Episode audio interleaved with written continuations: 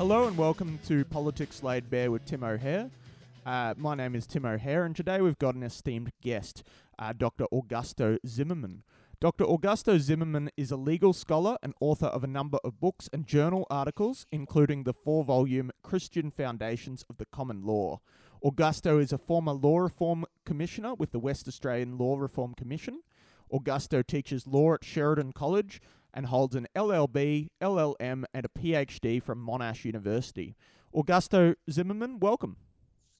Uh, thank you, thank you, Tim. It's a pleasure to talk to you. Very good. Thanks well, for inviting me. Well, my first question really is about this contentious Religious Discrimination Act. Um, Mm. What should voters be aware of? Uh, should it be implemented? Well, look, I think it's a very uh, dangerous uh, piece of uh, legislation if event- eventually become uh, a legislation. Uh, it is based on the idea that um, religions in general must receive the protection of the law, but at the same time empowers an unelected body, namely the Australian Human Rights Commission, to exercise uh, power over religious discussions in general. We know that the Australian Human Rights Commission has a despicable record of violating human rights. You, you see, for instance, as uh, uh, to what happened to those students at QUT when they were falsely accused of racism, when they were actually fighting against racism. So we have also a president of the Australian Human Rights Commission who absolutely abhors freedom of speech. And it was even saying that we should monitor conversations around dinner tables because she's unhappy that people can have private conversations without being monitored by the That's government. Gillian Triggs. Yes, that terrible uh, uh, president of the Human Rights Commission. Uh, that really was a, a reason for embarrassment uh, for this country because she had no no condition to be the president of the Australian Human Rights Commission since she doesn't have appreciation for one of the most important rights of the individual, namely the right to freedom of speech. Well, I'm interested with the uh, Religious Discrimination Act. From outsiders looking in, it appears like it is actually driven by Christians and conservatives. Uh, but Mhm. from what I understand with you, uh, there is legitimate concern if you are on the right side of politics and if you are a Christian, perhaps, or a con- conservative, there is legitimate concern towards the Religious Discrimination Act. So, what who, who is pushing for it, and why are they pushing for it? I think in many ways Christians can uh, play the role of the useful idiots. I think at the end of the day, this anti discrimination law will be used as an instrument of persecution of Christians. But of course, because of the naivety of so many uh, Christians, they believe that the law will be protecting their rights, which is not the case whatsoever. It's actually the other way around. I think what's happening here is that. Um, uh, some uh, groups who uh, basically wish to be more protected will be certainly taking delight with the enactment of this uh, bill. And one of these groups happens to be the radical Muslims because they have, for a long, long time, planned to introduce a form of Sharia law by stealth in this country. They think that um, it is uh, immoral and blasphemous to criticize certain tenets of their faith. And they will use that to silence any criticism whatsoever of the political aspects of the religion. So, how would the Religious uh, Discrimination Act how would it advantage uh, radical Muslim groups, for example? Well, first of all, it seems that uh, the premise is absolutely wrong, that they have no right to have a problem with certain religions. I think some religions are actually quite dreadful, in my opinion. I wouldn't like to employ a person who happens to be a Satanist and, advocates child sacrifice, for instance. So the premise that every single religion needs to be protected and people who embrace this religion uh, not suffer discrimination is plainly speaking, quite stupid. And is actually based on moral relativism and the fact that some of the Christians have been contaminated by postmodern ideology might be one of the reasons for the support to this terrible piece of legislation. There is, um, I'm I'm very interested because from from my understanding, uh, you're representing um, perhaps a a non-left criticism of the uh, Religious Discrimination Act, but traditional Mhm. left-wing groups such as the LGBT lobby, they have uh, complained that the Religious Discrimination Act uh, could give a license to bigots to discriminate. Um, what do you Mhm. make of those concerns? Well, look, uh, perhaps they are not uh, the religious people who can perhaps uh, receive some sort of undeserving protection. So that's the main reason, perhaps, as to why they are expressing such concerns. My concern is not about what they think on the subject. Uh, my concern is about extending rights and freedoms for all in Australia. And I think we are ta- taking the wrong way uh, for a conservative government to introduce further anti-discrimination laws, that tells me perhaps two things. One is that they have no idea what is to be a conservative, and second is because they have been perhaps influenced by uh, left-wing ideology, uh, and that's a result of Gramsci's idea, Antonio Gramsci's idea of the long march through the institutions. Some of these so-called conservative people, they are actually leftists without even realizing that they are advancing left-wing left, left-wing causes. I'll tell you the best way to deal with this matter is to actually extend rights and freedoms, individual rights and freedoms, and not have the government telling me what to do, telling me who I can employ, and allowing even bigots to express opinions without receiving a very deserving criticism, I must say. So there is some concern, I think, uh, particularly in the wake of the Israel Folau case, that Christians Mhm. do feel marginalized. They do feel that the media, that the political class, that the entertainment class, and the universities are against them. And they do think uh, there is some. I think they do think that uh, that people are against them and they need some kind of protection. Uh, I'm Yeah. interested if you're sympathetic at all to any of that and whether what an alternative measure to protection could be. Well, I think uh, we need a restoration of Freedoms Act rather than have a religious discrimination legislation. We are actually taking the wrong way. It's simple as that.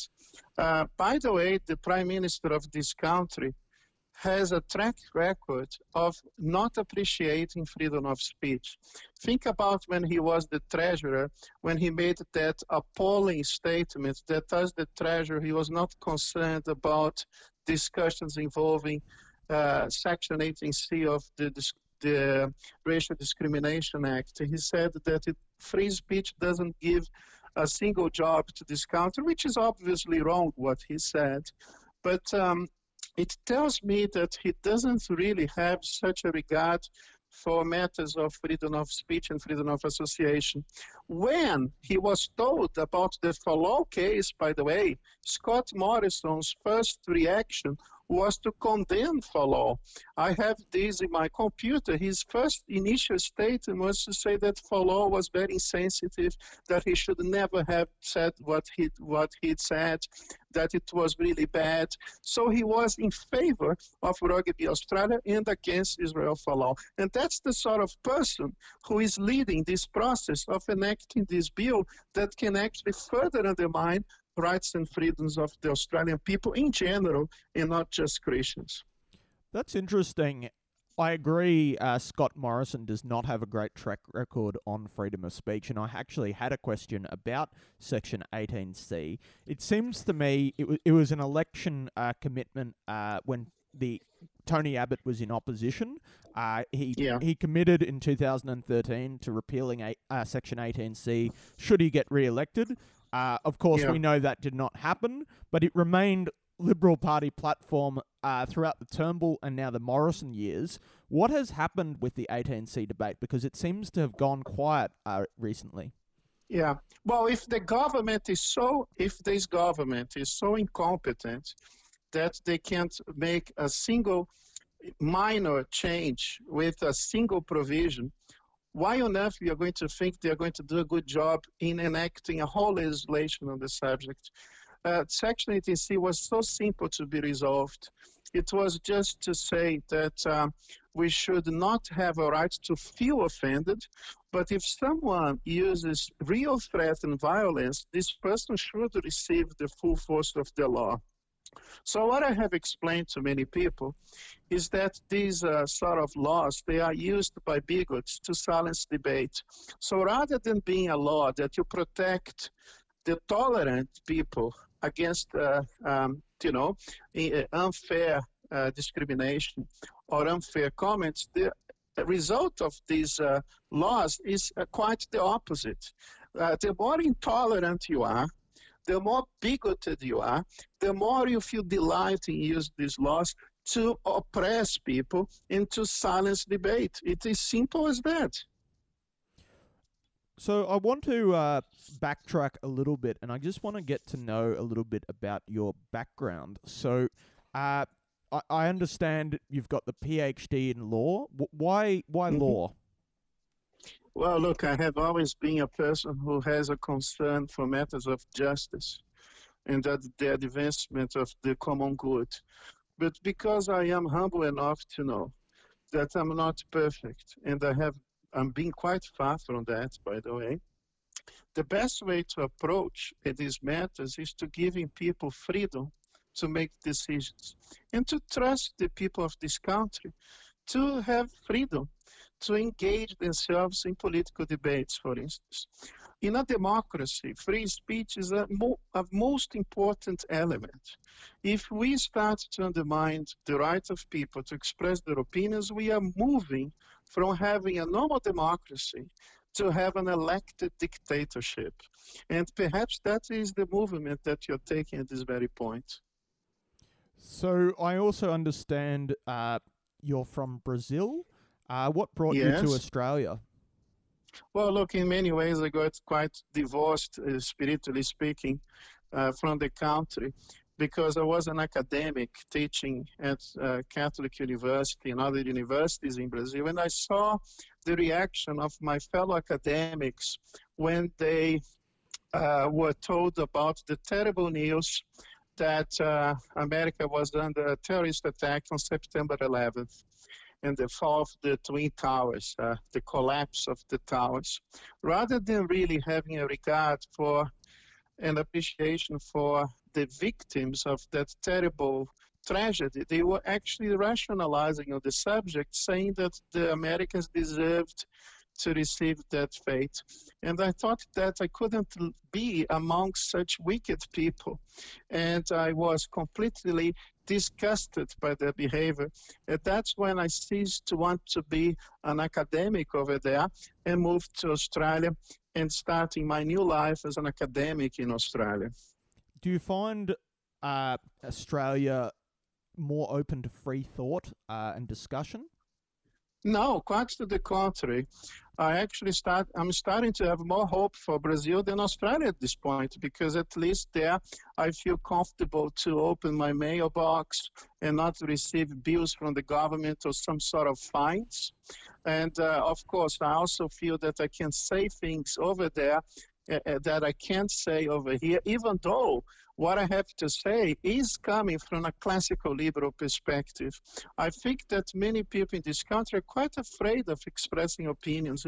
I think that there are too many people trying to suppress other person's opinions on the basis of ideological considerations, and this is totally totalitarian and deeply unacceptable.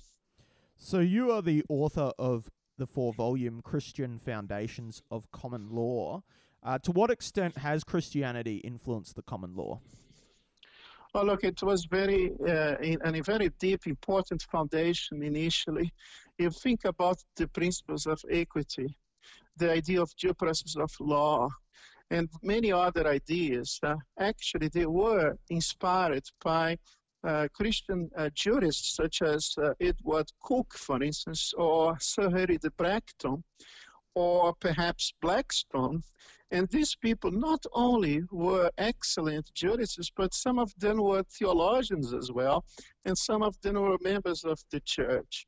The whole idea about equity is that ultimately justice must always prevail. And it's better to have a, one guilty person being released than to have hundred innocent people in jail. Uh, it's very important to have uh, the idea that we have to be careful about preserving the principles of natural justice and due process of law in all circumstances. And I say so because I know that in this country, one of the major problems we are facing is parental alienation and false accusations, even of domestic violence for the purpose of obtaining advantages, unfair advantages at the family court. So we have uh, people committing suicide on droves in this country, and you have people losing property rights without being guilty but being victims of miscarriage of justice. So we are lacking, miserably lacking in rule of law at this present moment in this country. Okay, so with the you are a Christian, is that right? Yes. And I'm I'm interested. You're a Catholic Christian? No, I'm not. I'm actually a, a Presbyterian. Perhaps that makes me a little bit more of uh, classical liberal, and I believe in the revolutionary principles of classical liberalism. I think one of the most fundamental rights of the individual is to resist tyranny and oppression. Oh, okay. Th- that surprises me because I was going to say it's it's quite interesting the sort of intellectual legacy with Catholicism. Uh, historically, seems to been associated with collectivism, with the trade union movement, whereas mm. Protestantism has tended to be uh, more classical liberal. The great classical liberals like John Stuart Mill came from Protestant backgrounds. So yeah. it's interesting mm-hmm. you uh, you share a denomination and an ideology with uh, the yeah. classical liberals. I navigate, I navigate in all areas, I must say, and I am considered one of the leading authorities on the subject of social Catholic teaching. Even one of the, my books, one of my uh, books that I have edit, edited, is actually on the principle of subsidiarity, which is a, an excellent principle based of the Catholic Church, basically saying that you should never give to the state what the individual can do in a better way or at least same level. But we should never give to the Commonwealth what the state can do in a better way or at least doing the same, the same sort of um, outcome, achieving the same sort of outcome. But ultimately, what we think that we should do is taking responsibility for the actions that we uh, decide to take. And that's the principle of subsidiarity. I have written a whole book on the subject and edited uh, uh, with the collaboration of Catholic thinkers on the subject. Okay. And Brazil being a majority Catholic country, uh, was it mm-hmm. hard being a Presbyterian there, or? Well, look, to be frank with you, it's no longer entirely Catholic. Only about, I would say, 65% of the population is Catholic now. Uh, there are uh, millions and millions of evangelical Christians now in Brazil. And I think this is actually good because, as a good uh, liberal, I believe in competition as advancing and improving things. I think what the Catholic Church definitely needs to have is more competition in this area of religion. Because when it happens to be so, they improve the quality of their services, including in the expression of their faith. So I want to turn back to, uh, we did touch on the Human Rights Commission uh, and mm-hmm. Gillian Triggs and her abuse of power. I am interested. Mm-hmm. Would you favour uh, an all-out abolition of the Human Rights Commission? Well, you know, uh, the, the, Human Rights Commission has been doing a pretty dreadful job. I think, in many ways, rather than um, guaranteeing that the rights should be protected, we might have people who actually embrace rights that are perhaps coming from a different uh, generation of rights, which conflict with the natural or fundamental rights of the individual. So rather than favoring those rights that have been considered uh, fundamental rights of the human beings, we have this commission trying to protect so-called rights of the collective. And some of these rights actually are privileged to be conceded or, or to be granted to certain groups on grounds of biological considerations. That is akin to what we had during the Nazi regime, where people would receive rights on biological considerations. Could be racial, it could be religious. It's always bad when treat people, we treat people differently. So one of the elements of the rule of law is that everybody should be treated as much as possible equally before the law. That's interesting. Your um, you had the article in the Spectator. We need a restoration of freedoms bill, not a re- yeah. not religious freedom legislation. So, tell us about a restoration of freedoms bill. What would that look like, and what would that entail? I think it would entail uh, stopping monitoring what we do as citizens and stop stop treating us as children of a benevolent nanny state. I think what we have to do, if this government was truly liberal, if this government was truly conservative, to start repealing bad laws. I think we have already too many laws in this country. There is no need to, to add another a piece to the equation or to add more garbage to the garbage bin. I think what you need to do is to start repealing laws and giving us more freedom as a result rather than adding more junk to what we already have. Now, you do mention in another uh, article in The Spectator uh, a quote here rather than uh, expanding the scope of unelected bodies and creating more discrimination laws, this government should enact legislation that would give effect to Australia's international obligations to protect religious freedom and in the context of other fundamental rights of the individual, including free speech, freedom of association, freedom of conscience, and the right to peaceful assembly.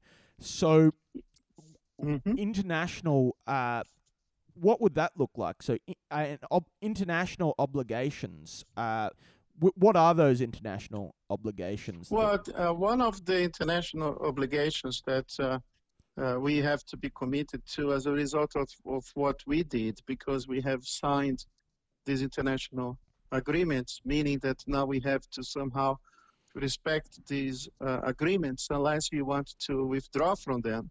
But as long as we are committed to uh, respecting these international agreements, we have to bear in mind that no law can actually further undermine the rights that are established by international law. And one of the rights that are clearly established by international law is freedom of association. So if I am an employer, I should have the right to employ whoever I want to work with me. The government shouldn't and, and uh, quasi-governmental institutions shouldn't. But if I have a coffee shop and I found out that a Satanist works with me and he's promoting the idea of child sacrifice, I should have the right to think that he's not suitable to be working my place because it is not being good uh, image for my for my business. I find this a whole idea that our religions are the same ridiculous because I think some religions are not only bad but deserve to be criticized. Would you say that Australia is a Christian nation? Well, certainly has Christian foundations. That's why I'm not. My the title of my book is not to say that Australia is a Christian nation, but the title of my book is the Christian foundations of the common law. So this is actually an undeniable truth. Uh, I think one of the reasons as to why we are facing the undermining of some elements of the common law is because the common law originally was founded upon Christian principles.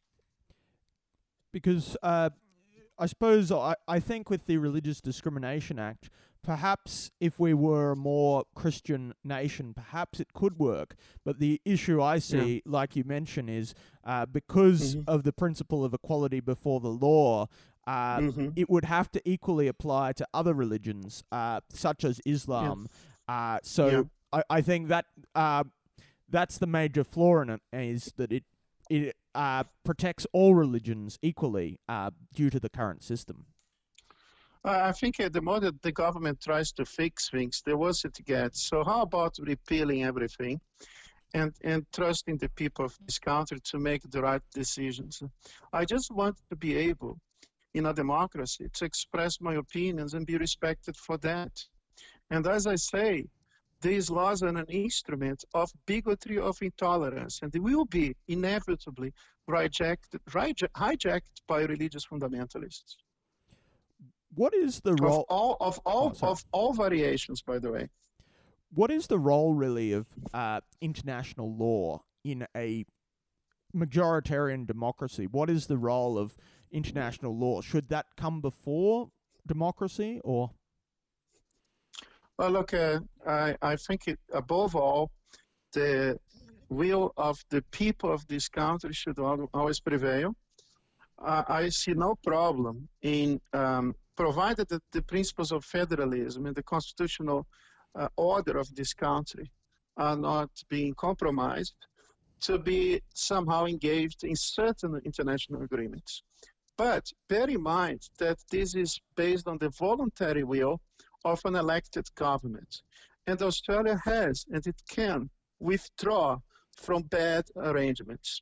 So, international law, at the end of the day, is subject to the will of the Australian people. And if you feel that this is compromising fundamental rights or the sovereignty of the Australian people, I think we should just uh, send the message that that particular instrument is not suitable uh, to the advancement of the common good in this country. Okay, so you understand international law sort of sets up guidelines for common values across nations. Exactly, exactly. But you don't have, and thank God for that, uh, international uh, sovereign state. And this would be a great tragedy if it happened. We still have the capacity to say no to the international community if you think that there is something that's fundamentally important for the well-being of the people of this country. because I noticed there is the alarming trend in recent years, uh, less so in Australia, but certainly in the United States and elsewhere, where uh, the judiciary, uh, in some cases, rivals the power of the elected uh, representatives. I think that would be very alarming for Australia to go down that path. Well, that's why perhaps it's not such a bad thing at the end of the day that we don't have a constitutionally entrenched Bill of Rights in our Constitution.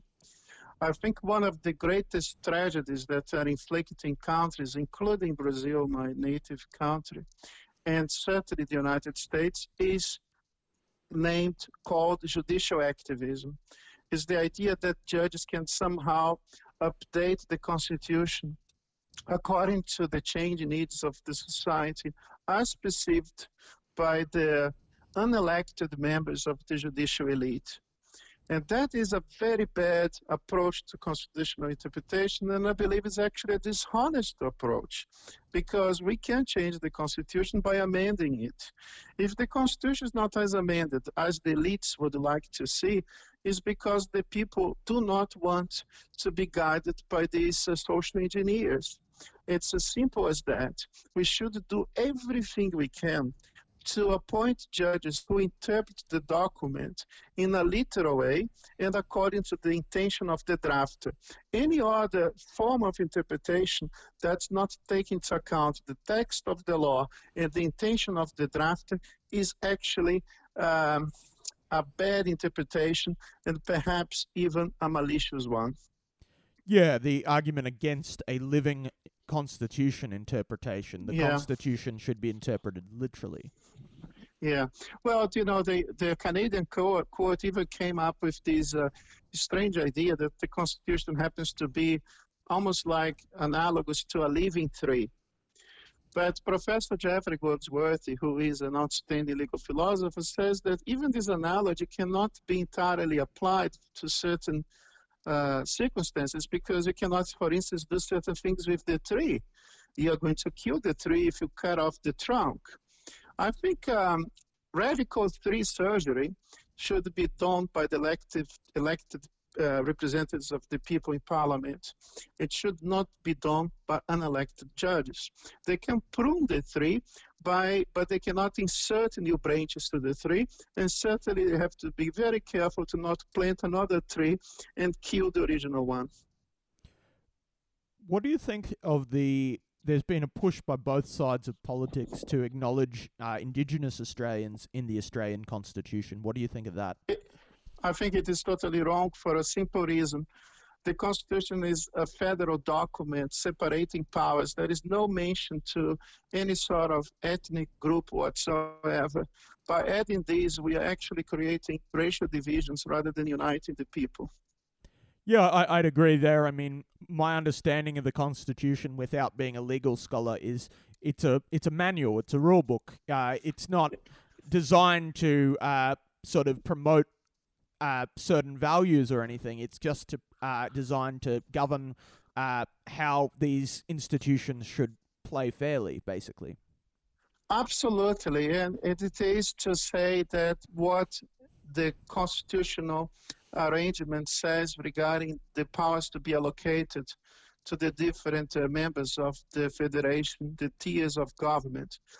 So, for instance, the Constitution explicitly states what the Commonwealth government can do and reserves the other powers, they say, continuing powers that should then remain with the states. It's actually just to separate the powers uh, between the Commonwealth and the states and that's the only reason as to why we have such a document.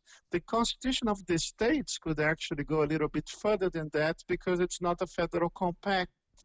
But the constitution of the nation is a federal document separating the powers between the Commonwealth and the states. I'm interested in uh, we're talking about judicial activism, and I think we were also talking about uh, the Human Rights Commission, and I think they tie in together. What I think we're seeing is the left are often uh, taking over non-democratic institutions uh, in order to, from w- what seems to me, to impose their ideology. Uh, what do you make of this? What, why are they choosing quite often to infect uh, non parliamentary institutions? Is it because they're afraid of losing in an elected democratic contest? Uh, there is no doubt that this would be one of the reasons. And certainly it's because if they fail to convince uh, the people of their intentions, or if the people simply reject them, they might find that, as I mentioned before, judicial activism or the help of the judges, uh, or they can find perhaps another alternatives to overcome the problem by, for instance, ignoring the result of referendums, such as uh, what happened recently in England, in the United Kingdom. Uh, so in the United Kingdom is a good example because uh, people have decided for a Brexit. And then the elites were entirely unhappy with that. You know that this was not the will of the leadership of these different political parties in Britain. And they started to do from day one everything they could to frustrate the will of the people. And that's a very terrible thing because if you can't have democracy operating, you're basically inviting people to even act rebelliously uh, the idea of democracy is exactly to prevent uh, violent clash of ideas. And the elites despise so much the people by creating even anti-discrimination laws uh, that imply that we are a bunch of bigots, a bunch of intolerant people. Uh, they create these things because they don't trust the people anymore. And that's why they have to ask the assistance of certain bureaucratic agencies and unelected judges to do the, the work for them that the people has basically said no on many instances and occasions, including via the process of referendum, such as in, in the United Kingdom quite recently. Now, with the Religious Discrimination Act, there is uh, the provision that there would be the Religious Freedom Commissioner created as a result of that act.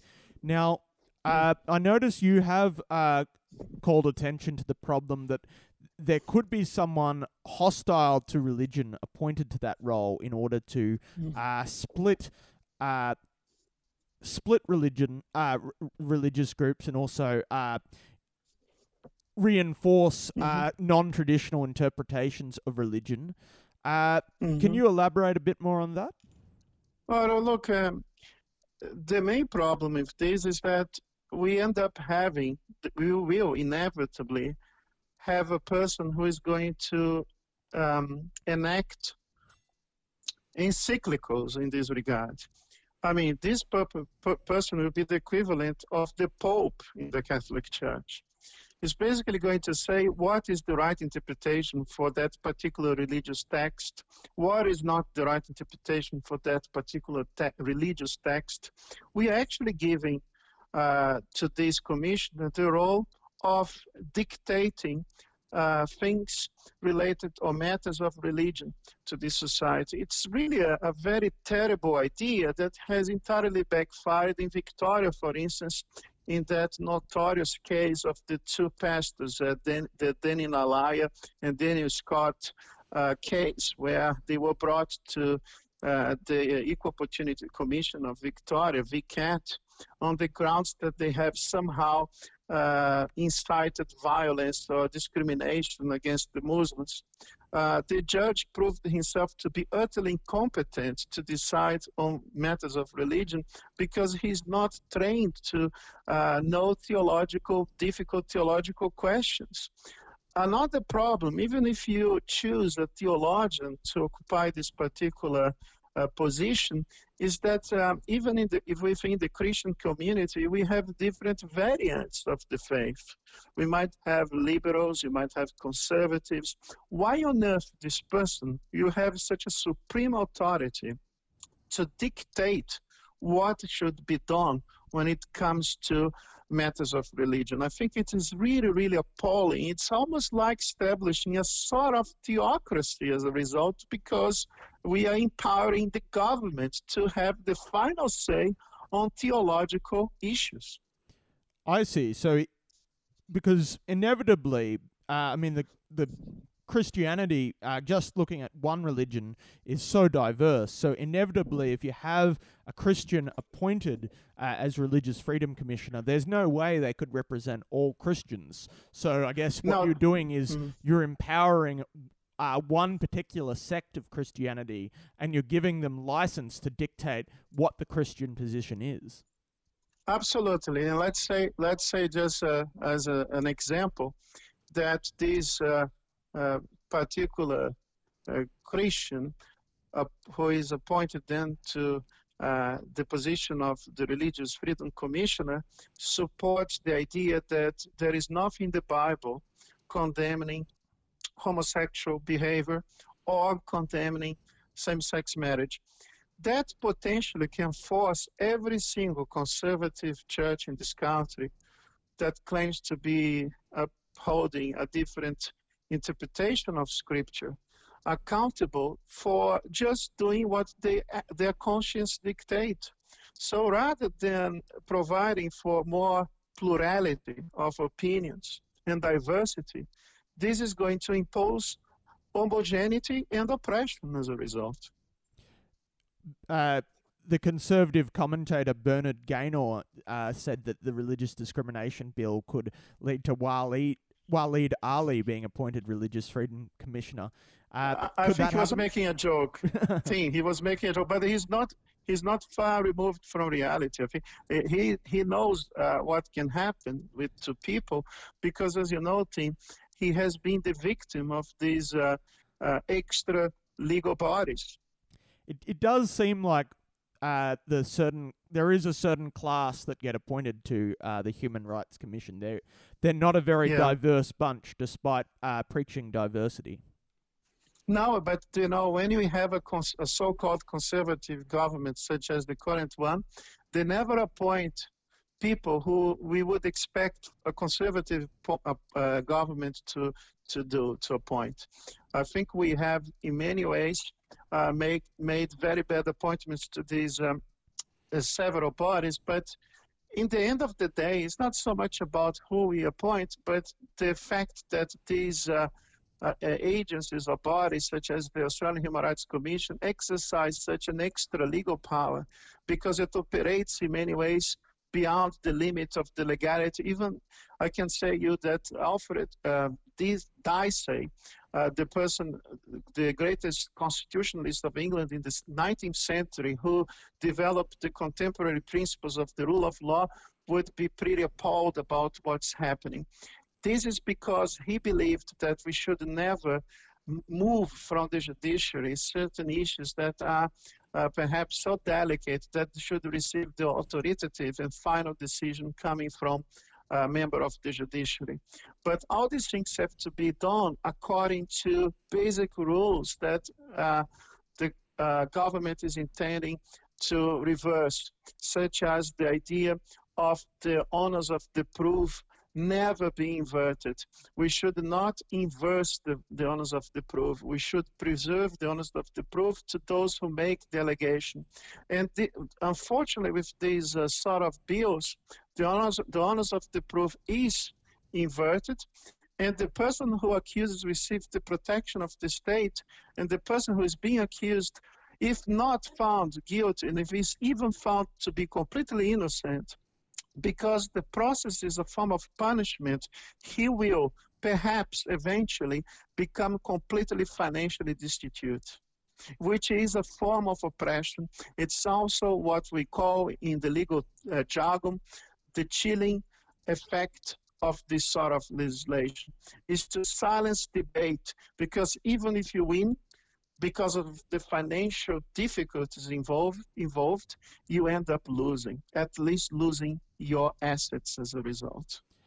Yeah, I, I, agree. I think there are wider cultural issues at play. We have a certain uh, victim culture where if you're offended by something, uh, society almost mm. deems you to be correct and uh, deems mm. you to have some kind of moral authority if you are offended. Uh, what do you yeah, make of that? My, well, more than that, I think in many ways because you don't have to bear responsibility for the accusations you made, the government is actually incentivizing a culture of litigation. I believe the government is responsible for the current status quo, uh, the current reality of people feeling offended so easily, because this sort of legislation actually incentivizes people to behave irresponsibly we've seen in recent years what I like to call non state totalitarianism, where there's forms of censorship being driven by corporations, by the media, public petitioning. What, if anything, uh, should be done to combat this? I think we should start to understand the philosophical underpinnings of these laws to not be so easily deceived uh, appealing to my Christian faith, I can say now that uh, people perish for the lack of wisdom. And I think in many ways for a so-called conservative government to be advancing such a terrible law that can actually really, as I mentioned, cause all these unintended consequences it tells you a lot about the intellectual capac- capacity or ability of the ruling political elites in this country. I would uh, dream for the day that you start electing better people to our parliaments. What about those of us who are outside of parliament and don't have uh, too much influence? Uh, what what can we do uh, besides well, electing I... people, is there something we can do culturally uh, to make Australia more free and open and uh, d- debate to be tolerated? I think we should. Of course, social media helps a lot. Uh, unfortunately, Scott Morrison has said just another day uh, when we had we faced those terrible news about um, about what happened in in uh, Christchurch when that um, uh, individual uh, terrorist attacked that mosque in Christchurch and committed that terrible atrocity, the first reaction of Scott Morrison was to call him a right wing. When, as a matter of fact, that terrorist was, uh, then we found out later that he was quite left wing. He was a supporter of communism, for instance. He had statements uh, in praise of China. That doesn't sound to me like a right winger at all. Another thing he's saying is that social media should be controlled because right wing, uh, because of right wing extremism. Well, to be frank with you, left wing ideas have caused far more death and pain to the West than right wing ideas. And I would even add to the fact that uh, the official name of the Nazis was National Socialist Party, and they were a collectivist uh, ideology. They embraced the idea of the state above the individual, and that's quite, in my opinion, socialist, even to the point that Hitler had made statements in support of uh, Marxism. He thought that in many ways he had something to learn from Marxism. Yeah, I couldn't agree more. It seems to me uh, like the right don't necessarily uh, look after their own. I think the right quite often uh, throw each other under the bus to save face. Yeah. And, uh, Scott Morrison calling the shooter right wing. Uh, I think Yeah. that's a case in point. Yes, absolutely, and very responsible thing to do because he uh, didn't have the assessment to the facts that that were at this point not available. So I suppose we're come to the end of the podcast. My final question is just: Do you, wh- what is your outlook on the future uh, with? Uh, you know the role of law, uh, the stifling of free speech, censorship, uh, more and more laws uh, being written each day that uh, really do, at, at best, they make Australia less efficient. At worst, they actually stifle how we live.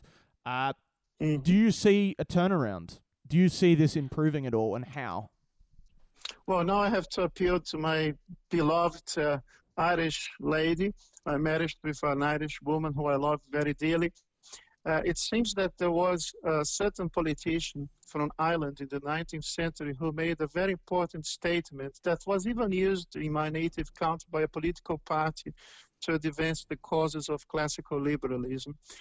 The phrase is very uh, simple, or the sentence The price of liberty is eternal vigilance. We have to be vigilant and we have to actually uh, be proactive. I must say to you, Tim, that if you're not happy with the things as they are, do it by yourself. I think what you need is to stop expecting others to do what you can do by yourselves. I think we should start having people with more uh, passion and commitment to the well-being of the people and be willing to make a sacrifice. Let's stop stop with this culture of staying uh, watching television on Saturday, and let's start to do what to think about what we can do to make a different reality and to be fighting a good fight because that will give far more excitement than to be at home doing nothing. Thank you. Who was that Irish politician, by the way? Well, that's a very good point, but I think you can find on Google. You can Google uh, this uh, sentence and you'll be able to find the name of this person. It has been so often quoted over the years, uh, even though he was the first to say such a thing, that is fantastic, by the way. It has been repeated. Perhaps even we, uh, Churchill might have used this as well. Others politicians all over the world have used that when they are trying to remind the people that in order to be free, they have to be vigilant. Augusto Zimmermann, we're out of time. Thank you for your time. Thank you so much, Dean, and keep up the good work. And uh, I'm always available to talk to you. And uh, have a wonderful weekend. Thank you very much. See ya. Thank you. Bye bye.